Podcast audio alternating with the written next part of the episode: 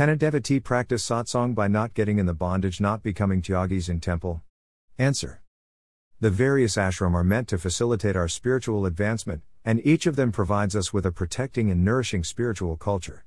But if we create a situation for ourselves where we are not brahmachari or a householder, then we miss out on protection provided by them.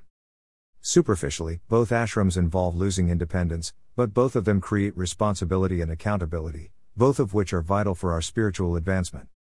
When we come in a temple as a brahmachari, the senior's vigilance and guidance not only make sure that we practice our devotional activities diligently, but also they provide protection from the mind which constantly prompts us into doing sinful activities. The intense devotional culture helps us overcome the lower sinful tendencies of the mind. In the householder, one's partner acts as the protection against one's sinful desires.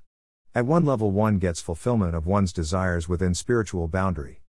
The partner also takes care that their partner doesn't transgress certain boundaries, and also the responsibility of taking care of the family and gender one to become serious. Not just earning financially, but also setting a good example for one's spouse and subsequently the children so that they can become good devotees.